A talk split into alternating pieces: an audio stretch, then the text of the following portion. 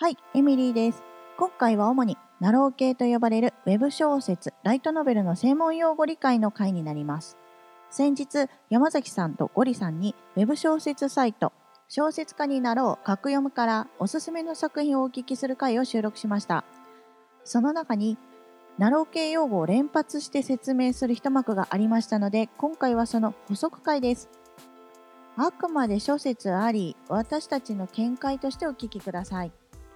また今回話している用語は氷山の一角です本当にたくさんの用語があるんですがそれぞれを組み合わせたりクロスオーバーしたり逆パターンがあったりそれらをいかにアレンジするかでオリジナリティを競っていますそんな中から面白いと思った作品をこの回の後で配信します収録自体は前後していますがもし用語理解に不安のある方はぜひそちらとセットでお聞きくださいそれではどうぞエミリーですゴリです。山崎です。はい、今回は Web 小説サイトにおける専門用語についてです。まあ私としては何がわからないのかがわからないんですけどね。あのゴリさんも同じようなことを言ってい てはい。もうどっぷりなんですかね慣れ親しみすぎていて私はそのサイトにまず行って読んだことがないんですよ。格読むっていう角川がやってる投稿サイトその格読むの存在も私知らなくておそうお。なんだってみんななろうとか格読む読んでないんですね。そんそなんな それが一般的みたいに。一般的ですよ。 あ違うんですかね。そうですねあそうなんすねあでもアニメを見てる人は割と増えてきてるみたいで、なろうとかは知らなくても、あ、この作品アニメならまあ知ってるよみたいな。原作までは追わないけれど。そはいはいはい。う。じゃあ早速、まずは基本中の基本だと私が思ってるんですけど、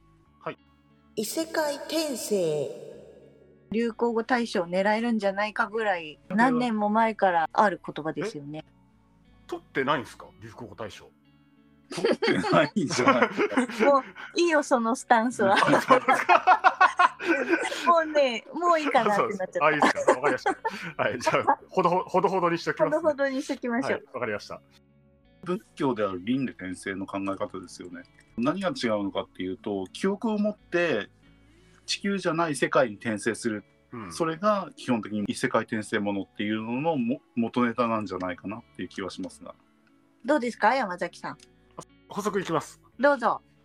ドラクエと指輪物語いわゆる「ロード・オブ・ザ・リング」で馴染みが今は深いと思いますけどその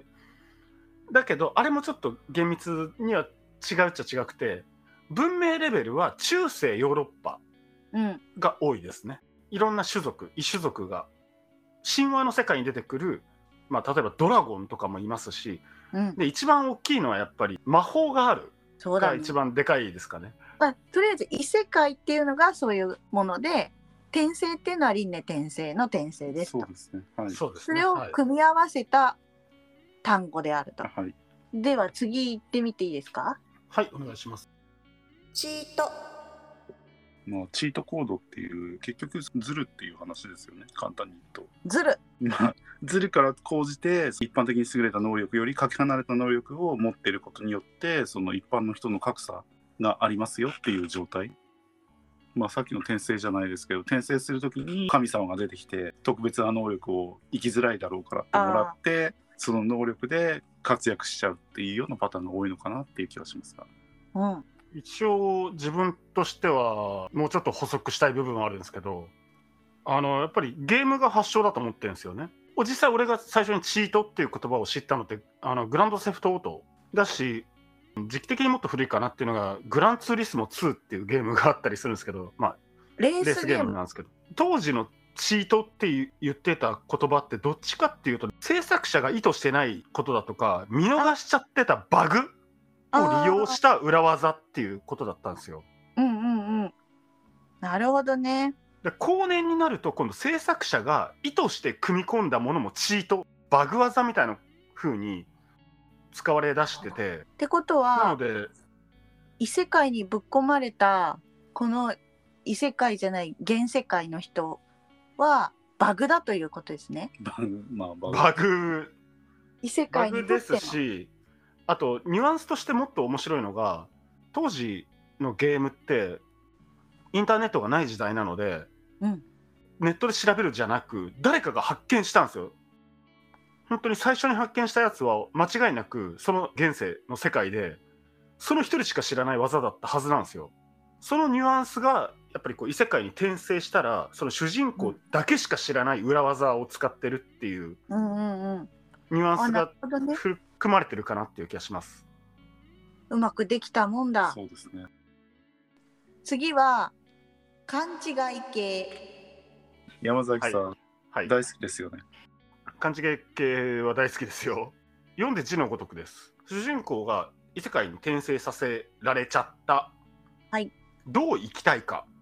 自分が生きるためのベストの方策を考える。はい。で、その通りに行動を始める。それが、主人公の周りのキャラクターたちが、大いに勘違いをしてしまうんですよ。例えばですけど、弱小国の第二王子ぐらいに転生させられちゃった人は、あ、うん第二王子だから王位継承ももう関係ないな平和にスローライフを過ごそうと思ったらスローライフに目指すための行動がなぜか周りのメイドだったりちょっと偉い人たちだったりから、すごい高い考えを持っていらっしゃると彼はきっと国を取る気だ、うんこの国力を強める気だならば我々も存分にお手伝いをしようと勘違いをしちゃうもう全部全部裏目に出ちゃうんですよそんな風あになるほど。主人公の行動が全部裏目に出てしま裏う目に出ちゃうんです自分の行動と周りのパターンのズレが面白いっていうかなんていうか。でもずれてるけど噛み合っちゃうんでしょそうずれてるのが噛み合って進んでいくからっていう話偶然性がお話としてはハハって笑えるし面白いってことそうだですね今山崎さんが言ってたあの評価がどんどん勝手に上がっていく系がやっぱり多いかなって気はしますまあなんか私影の実力者になりたくての話してくるのかあれ分かりづらいんだよ 分かりづらいんだよあれな奴隷を自分のさ悪の組織のさ組合員みたいなのにしちゃうそうそうそう話じ主人公がごっこ遊びをしようと友達集めてたら 友達たちはなんかみんな本当にその組織作っちゃったみたいな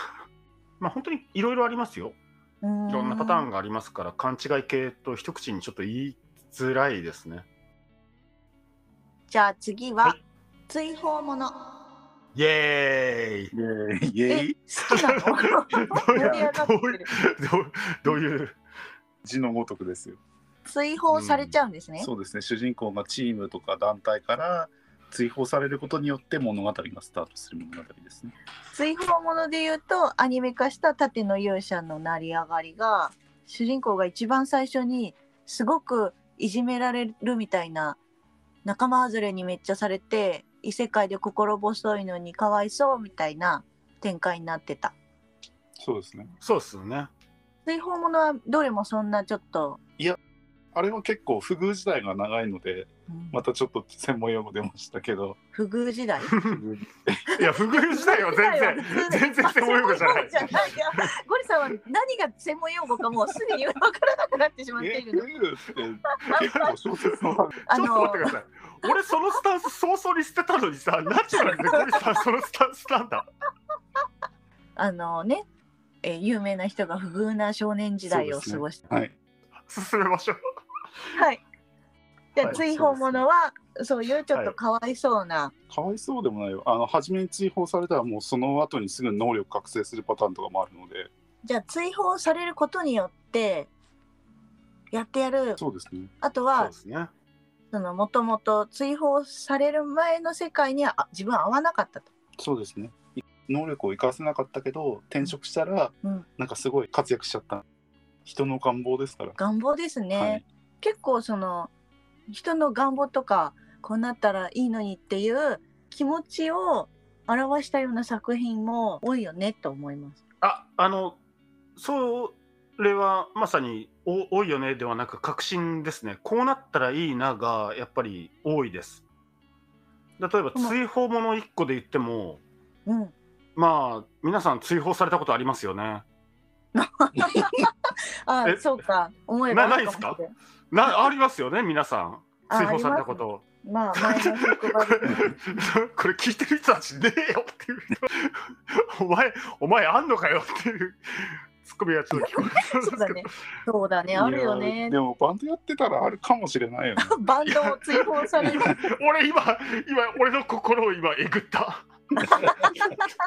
山崎さんは追放体験があるそうです追放体験もいくらでもありますねバンドありますね結構ねバンドをやってる人にとったら追放ものはこうなったらいいよねみたいな、あそうです理想ね、うん理想的まあ、バンドから追放された、まあ職場から追放された、うん仲間内から追放されたこううん家庭から追放されただんだん重くなっていくねちょっとやめにねもうそんなに追放しなくていい その後の話聞きたいあだからその追放したやつらを見返したいっていう願望ですよ。そうだよねじゃあ次は、はざまあもうなんかざまあって何ってちょっと最初びっくりしたのざまあみろです。まあわかるんですけどいやだからあの今の俺の話の流れのままで すよ。そうなんだけど作品の紹介としてざまあですまあそういう因果応報ものですねって言えばいえいいのにわざわざそれをざまあっていう単語にしてるところがなんか二ちゃん用語に似てる感じするあああでもそうですね。ネット文化にすごく愛着のある方が「ざまあ」っていうジャンルとかタグみたあいにしたんでしょうねそうですね。形容詞にしたわかりやすいっていうか、まあ、目立つからね。最初はやっぱり「ざま」っていう系統があってうんそこから作品が生まれてんじゃなくてそれに似てる作品が最近いっぱい出てきたねに対してえー誰かが「ざまだね」って言って「ざま系」みたいな「ざま」っていう言葉が始まったんでしょうね。推測ですねおそらくそっちだと思います。で、もともとは教訓系が多かったんだけど、とも本当にざまあをメインで書きたいから書くっていう方もいらっしゃるんで、でこれだって「ざま」ってなんでこう独立したジャンルになるかっていうと敵がいて、はいそいつが悪いやつでそいつを倒そうが目的だったらこれ「ざま」じゃないじゃないですか。うんそうですね「ざまあ見ろ」ってなんないじゃないですよね主人公をなんかこう不遇に扱ってたやつがいてうんそいつに同じ思いを打ち返してやるっていうのが、つまり「ざまあ」なんですよ。仕返しうんうんもともとはだから主人公はそっちのコミュニティにいたはずなんですようんだから追放ものとちょっと相性がいいんですようんそうだねやっぱりこれも願望ですね願望ですよね。願望、願望願望だと思うそういうふうに不遇な経験をした人そうなんですよ。それが願望じゃないんじゃないっていう人たちは多分追放されたことがない人かもしれない ですね。山崎さん は追放体験 が追放体験が俺すごいから豊富だから。いや、でも、もともとほら、童話とかにもあるじゃないですか、その、あああそりうまなんすですねありますあります。はい。何でし悪た役がね没落したりとかっていうのはあるんで基本的にはこういうことやっちゃダメですよっていう教訓なはずなんですけどね、ああなるほどグリム童話そうですそうですねねシンデレラもそうですねっていうああシンデレラもざまあ。シンデレラというわけでうざまあすねんざまあですね、はいザマーとシンデレラ絡めたやつで乙女ゲーム悪役令嬢2つ出ちゃったはいどっちが先、い乙や女ゲームかな乙女ゲームが基本じゃないです乙女ゲームってやったことありますないです。はい乙女ゲームとは私が知る知識の中で言うと、はい乙女ゲームの対義語はギャルゲーなんですよギャルゲーっていうのは、たくさんの美少女と恋愛する男主人公古くはときめきメモリアルゲームに慣れ親しんできた女性たちに向けてのゲームアンジェリークが確かこの乙女ゲームのかなり初期の方であったと思います多分ねこれ1990年代の初期うんアンジェリーク公営かどっかでしたよねあのそれこそ世界初の女性向け恋愛ゲームっていう歌い文句で出たんですよあれ、世界初そへーえすごいえね、本家がそう言ってましたよそれこそときめもに対抗して出したんじゃないのかな、そうだと思うなんか私その時代を生きていたもんまあでどっかがその時代ってまだあれなんですよ男の子がやるものだったんですよゲームってそうだねそうだねそうなんですよね、うんそこでその扉を開いたら確かにアンジェリークが初なのかもしれないですね、うん、その乙女ゲームの中に出てくるヒロインに嫉妬して意地悪する悪役の人があけ馬さんですね。当て 馬当て馬さんで当て馬さん悪役令嬢っていうものだよね。悪役令嬢っていう単語を私本当に1年か2年ぐらい前に初めて知ったんだけまあ、当ど、て馬その乙女ゲームに転生すると大体出自はいろいろあるんですよ平民、貴う族んいろいろどっちかあるんですけどどっちでもいいんですけどなぜか知らんけど学園生活が始まるんですよそう貴族社会の学園生活高校生ぐらいの年齢ですかねが始まるんで、同級生たちが公爵だとか貴族だとかこうちょっとこういい身分の令嬢たちが同級生なんですよ、なので学園内ね所詮13456ぐらいの少女たちが住まう学園の中でもちょっとその親のそのポジションを傘に来た権力うんのわちゃわちゃがあるから面白いんですよだからこそ主人公に嫌がらせをしてくるのっていうのはちょっといいところのお嬢様なので基本的に悪役は令嬢なんですうん貴族だったり、まあ、主人公が平民だったら勝てないじゃないですか、令嬢には、うんだから強大な強いライバルとして令嬢なんですよ悪役令嬢、そこで私ちょっとした構造に気づいたんですけどおうはいその乙女ゲームのヒロインがもうチートもある平民でで王子様と出会って結婚するざまあじゃないですか。まあ、転生じゃなくても、さっきのシンデレラがあれだけどね。一番そうわかりやすいけど。シンデレラこそが元祖ですかねそうね、ガースが。元祖元祖ですね間違いなく乙女ゲーってシンデレラのことだったシんだンデレラなんだで悪俺もびっく役りレしッたドが何シンデレラのお姉さんだね。お姉さん立場お的に姉さんお姉さんに転生しちゃったら悪役令嬢になるんだまあそういう話だから話が異世界転生ものの構造と元の話が似てるからさらにそれを立場をこうなんていうの変えた視点の話になってるなって思って私はその悪役令嬢ものが面白いなって思うのがそれを使ってすごいいろんなたくさんの話があるよねそうですね。すっごいいろんなアイデアが出てきてる気がする。一回シンデレラにまで落とし込むとうんだいぶ玄関の扉は広いかもしれないですね 玄関の扉って何間口が広いって言い方でいいですか間口が広くていろんな玄関の扉って専門用語があ るの今俺なんかで出川みたいな表現しましたよね今そうかボケだったんですねそう僕ですねだってあれだけで もさ、魔法使いがあるし、王子があるし、ヒロインがあるし。そうですね本当だうね、ん、うんじゃあ乙女芸と悪役令嬢に関して必ず出てくる婚約破棄さっきの山崎さんの話じゃないですけど、相手が令嬢で、大体婚約者が第一王子とかなので、ヒロインがくっつくためには、うまく進まないっていうところで婚約破棄が出てくるって話ですね。そうでも私は婚約破棄されるようなはい少女漫画とか見たことないんだよね、婚約破棄が破棄されてしまう悪役の女の子の話見たことないんだよいなや、あくまで婚約が前提になるからでしょ。あはい、はい、婚約破棄ってあうん一応調べたんですよ私も俺そんな作品見たことねえなと思ってはいえっと婚約破棄ってバッドエンドなんですどういうこと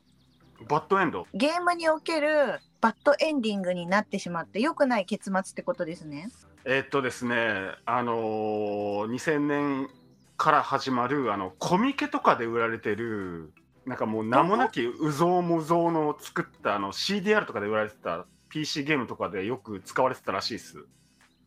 ヒロインでプレイしててどっかで選択肢間違っちゃって、うんこのまま王子様と結ばれるんだと思ったらなぜか舞踏会の夜にう「おん、前は婚約破棄だ」って言われるんですよ。あえなんでなんでと思ってるとうん、王子様の背中から悪役令嬢が現れて北総んでるんですよ。へえ。あどっちかれお前かみたいな。あーでなるなるほど、どと思ってまうたんコンティニューまで戻ってゲームをプレイし直すとうん、プレイし直すと今度はやったうまくいったと思ったらあれうまくいかないじゃんあの悪役令嬢が今度王子様と婚約しちゃったじゃん全然うまくいかないじゃんと思ってたらエンディングにたどり着いたら今度悪役令嬢が王子様から「お前は婚約破棄だ!」って言われて主人公で結ばれるっていうストーリーがあるんですね出てきてあるんですうーんなんで舞踏会なんだろうね。なんでですかねあれ元ネタがどこなんでしょうねあれでしょ公開処刑って言われるやつだよそうですねね。そうそうそうそうもうあれやったら一番ひどい仕打ちだよねいや、やった本もダメージでかいと思うんだけどね。まあそういうのも最近のナロー系では書かれますよね。なんであいつそんなことやったんだみたいな うんうんあそういう描写があるよねいいことねなありますあ常ります識外れかみたいなねだからこの先を描いたのが最近の流行なんです主人公にも婚約破棄されたストーリーがあるよね悪役令嬢にも婚約破棄された後のストーリーがあるよねっていうその辺のコミケ文化も下敷きにしているお話がなろうとか格読むでも今出てきているということか。ということでしょうねおそらくまあでも昔からあったっちゃあったけどね。二次創作ブーム。だから二次創作の二次創作分、三次創作四次四次創作五次創作なんですよだからそれはむしろオリジナルじゃないみたいなことだよね。そうだ、うんフォーマットを借りてきてるああー、そうだね。形とか構造とか展開とかいろんなものを借りてきてるんだね。そうですよ音楽にしてもそうじゃないですかそうですコーねド。進行をもうんう300年前に作られた曲から借りてきてうん。新しいメロディーを載せて日本語の歌詞を乗っけて新曲として出してるただそれだけですからはいちょっと俺実はいまいちピンときてないのがありますパリーってなんですかパリーは、あれなんですかこれまためんどくさいの持ってきたね。あれわかんなかったんだって。あ、そうなんだ。わかんないマでンすシよンサガ、サガ系のゲームがあるんですけど、はいはいはいもともとはそこに出てくる技名なんですよ。どういう技なんですか剣系の攻撃を弾く。受けないように受け流すっていう。えそうなんですかそうだよ。えそれフェンシングの用語ですよね元はフェンシングの用語なんだって。書いてあったですよあ、ねそうなんだ。あわ私剣道やってて剣道二段なんですけどはあ。ゴリさんも剣道やってました。あそうなんですかもパリー関係ないよ。あいやいやあの俺のその先生がいい人ではい。熱心な人で古今東西あるその剣術を教えてくえれーたことがあったんですよ、へー剣術かすごいパリってそこなんですか受け流すという意味らしいそうですね一般的に出てくるのはそっちかと思うけどいや俺これ前このエミさんからいただいたこの書いてあるの見てパリだってなんだこれと思って私陰キャもが最初聞いた時ね分かんなかったそう陰キャがなんかパリピになる話かなと思 ってななんだろうこれと思ったんですよねあ確かにそうです実際俺ちゃんと実は説明してほしいものがあって何ですかあの分かってんすけど一回説明してほしいっていうのがあって、VRMMO これ何の 略ですかあのねまあウィキペディアだけどはい、 MMO の M がねすごい大きく捉えられてるんだけど仮想現実大規模多人数同時参加型オンラインゲームだってえっとだからこの VRMMO のこの略語を一回英単語でそれぞれちょっとお願いしたいんですけどバーチャルリアリティマッシブリーマルチプレイヤーオンラインゲームマッシブリーだマッシブリーが大規模多人数そをうだね言えるマッシブリーマルチプレイヤーで同時参加型の方だと思うんだけどうんマッシブリーどう ハリウッド すいませんどうなのよ分かったかのうん。へえ。 わかりました。あえー、いや、はい初めて聞きましたよね。ここでここで「へーって言ってて多分1週間後に同じことを聞くと答えられないからマッシブリーブリーじゃあ、じゃあマッシブリーズ。まあ、シブリーとマルマルチプレイがねか、なんとなくね、どっちがどっちだっけみたいな感じ。ちゃんとマッシこれはブリンそろそろハリウッドで VRMMO をやってうん予告編であのいつもね予告編のナレーションやったらあの外人さんいるじゃないですか。ダミ声の低い。あれいつもじゃないと思うよマッシブリーマルチプレイヤーオンラインゲームスってやってくれないと ダメですね。はい それでももうすでに映画の予告の人じゃなくてホラーゲームのあ場合をじゃあなってるからレジデントイービル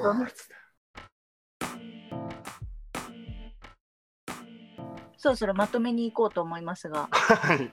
乙女ゲームのその発祥の話は新たな発見でしたコミケにあったんですねその元の乙女ゲームっていうのはまあ同人ですよね。同人ゲ同ーム人。私同人買ってたことあるんですけど本当にプロが作ったもの以外でもムーブメントって起きてそれが地盤となって新しいお話が生まれたりこういう作品がたくさん生まれたりするんだなって思ったら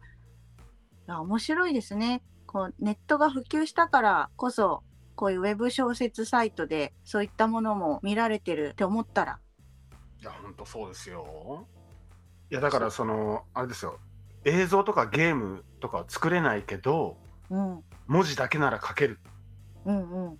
てなったのが、今のこの、ナローの天下ですよ。派遣ですよ。アニメ化とかしたらすごい人気だぞと。そうですよ。商業的にも波に乗れたと。格読むとか、小説家ナローとか、ちょっともしこれ聞いてて、なんか、読んでみたいなと思思った人がいたら、あの、検索っていうあのバーが出てくるんで、こう検索したらいいんじゃないですか、だってパリって何なんですかもうね。パリは まさかのロマンシングサーが出てくるとは思 わなかった。パリを書いてる小説自体もそんな多くないよ。そうだね。そうそうそピッコマで私よく思うんだけど、ピッコマで唐突に出てきてびっくりした。まう。あ、いやでも我々の世原代作売れたでからロマサガは割合としては割と面白いですよ。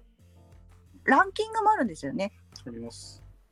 ジャンル別でランキングがあったりするんですか検索もできますし、ランキングで、えっと週刊、日刊、月刊とかでいろいろ検索ができるので、そのじゃあ瞬間に人気で、人気が長く続いてる作品とかは、やっぱりお読んでて面白いですかね。そうですね、テンスラとか。面白いですよ面白い。自分なんかはあの結構暇つぶしなんでうん。あの投稿話数が多いのを読みますね。あもうじゃあなんか百何十話投稿されてるっていうのをもうそれを追い続けるみたいな。